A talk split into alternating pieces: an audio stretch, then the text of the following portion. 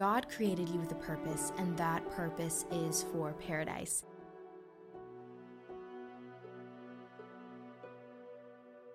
Hello, welcome back to the Purpose for Paradise podcast. This is episode nine. What does holiness look like to you? Maintaining feminine attractiveness, essence. All right, let's get into it.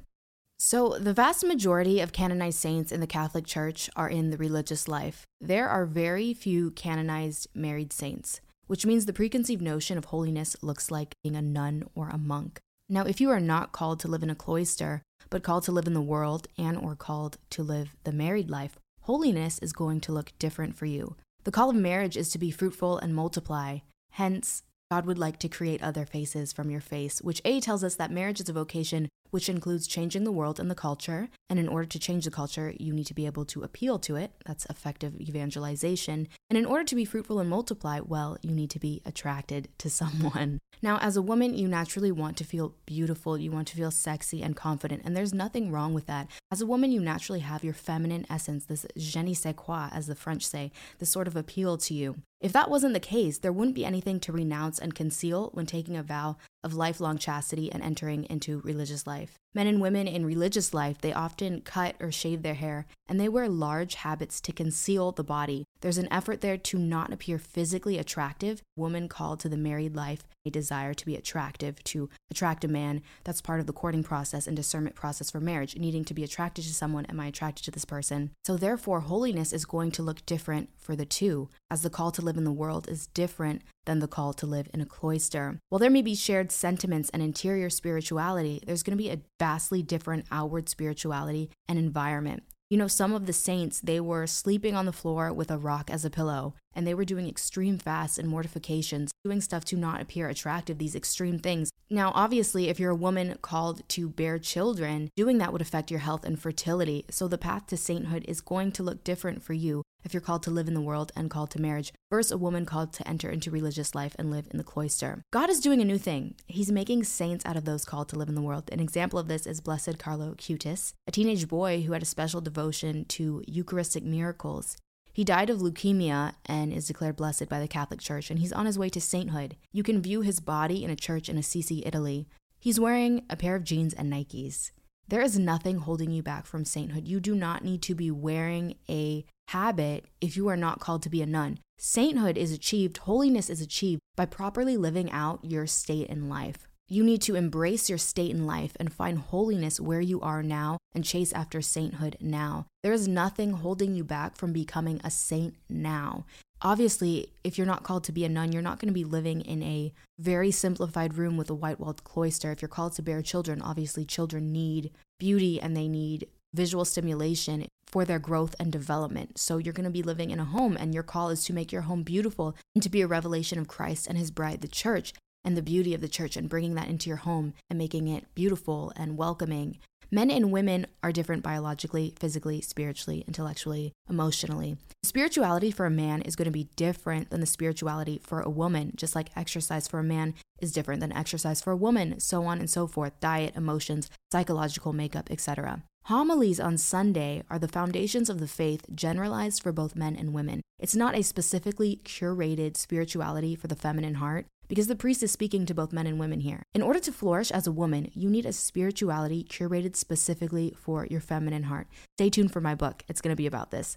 I see a lot of Catholic women dealing with scrupulosity, and I get a lot of messages from people asking me, How can you have fun and still be holy? You guys need to chill out. If you're called to live in the world, we are called to enjoy the world. You're just not supposed to sin. You are allowed to enjoy life. You are allowed to have fun. You just have to keep from sin.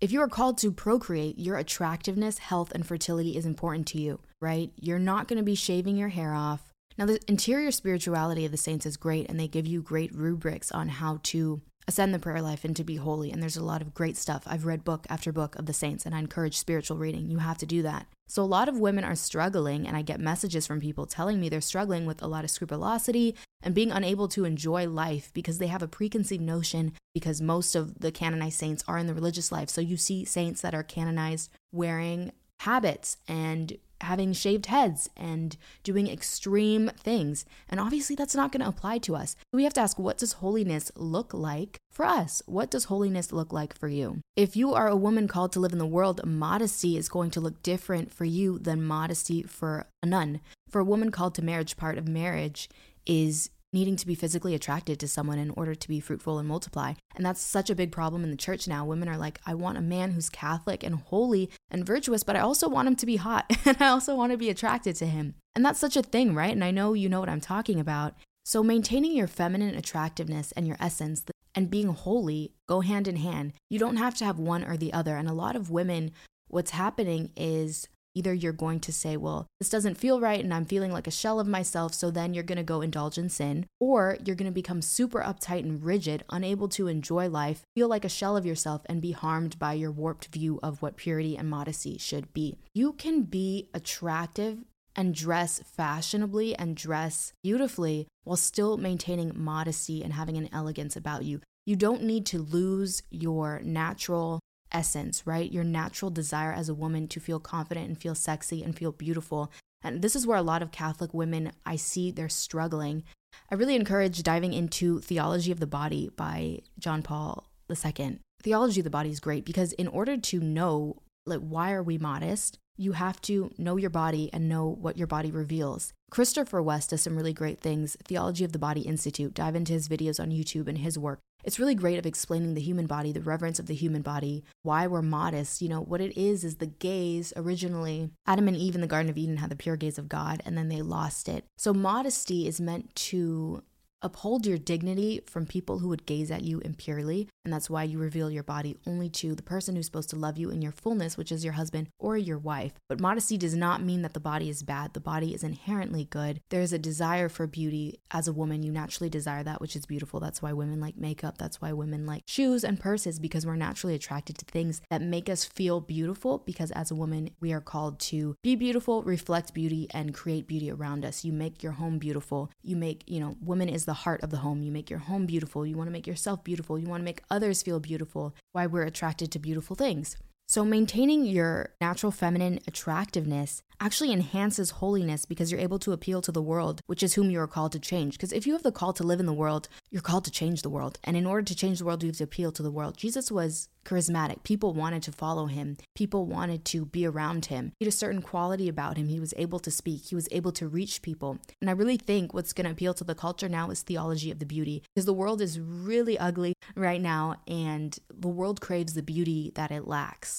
So, one great effective way of evangelizing is through beauty using your beauty as a woman to draw people into the church. Your light, the light that shines in you to draw people in. Holiness is not incompatible with being a beautiful woman and feeling good about yourself. Your natural feminine essence enhances your holiness, and understanding that puts you on the path to holiness because you can't achieve holiness if you're trying to live out a state in life in which you are not called to because that's not the path meant for you.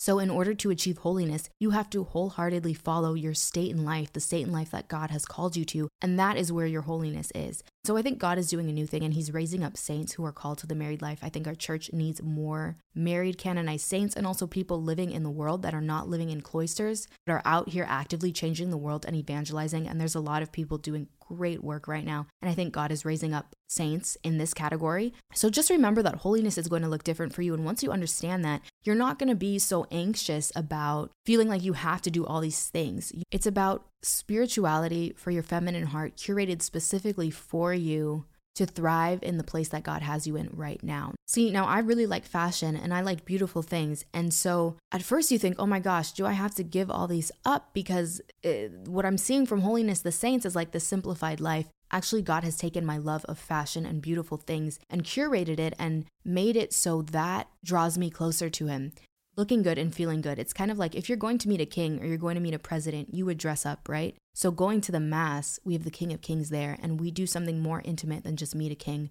We receive him. We receive Christ in the Eucharist. We receive the King of Kings. We don't just meet him, we take him into us. And so there's a sort of proper dress that you want to maintain. And so there's a need for beauty. And I really think there's a new evangelization coming of the theology of beauty because the world is starving for beauty and just seeing the beauty of, you know, the Latin Mass and a properly done Mass with the incense and with the candles and with the altar servers. And it's so intricate and detailed. And the altar is beautiful. And so when you have a beautiful liturgy, it makes you feel closer to God, He who is beauty Himself. My spirituality, if you listen to the last podcast episode, it's talking about it's the way of beauty. And this is how I find God. And this is how God has revealed Himself to me. He captured my feminine heart, spoke to it in the way that I could receive it, and that is curated for my state in life. And so that is how I thrive, following the spirituality that is specifically curated for my feminine heart that will lead me to heaven and finding heaven in the midst of the world. So I just want you to remember that holiness is going to look different for perhaps some of these canonized saints who are in the religious life, and it's going to look different for you.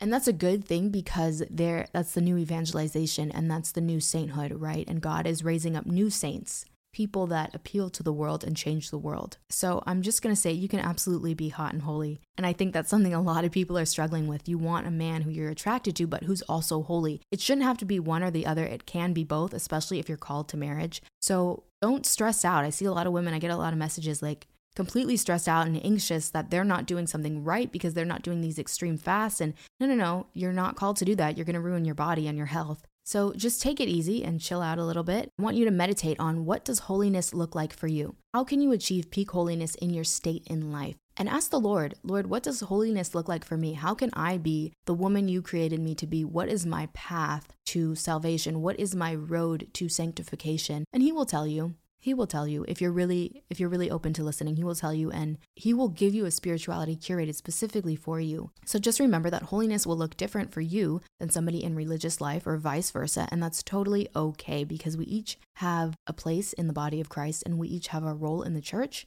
and just meditate on that. Yeah, what does holiness look like for me? Ask the Lord what holiness looks like for you and let Him speak to the depths of your heart and let Him give you a specifically curated spirituality designed exactly for you that will lead you on the road to sanctification and lead you to salvation. If you've been blessed by this week's episode of Purpose for Paradise, I kindly ask if you would consider donating to support me. Go to www.buymeacoffee.com slash Elena Sapphire, where you can leave a one-time donation, kind of like a tip jar, or you can become a member to unlock exclusive content. Thank you so much for tuning in to this week's episode of Purpose for Paradise. I'm your host, Elena Sapphire. May God bless you, and may the Mother of God be with you always.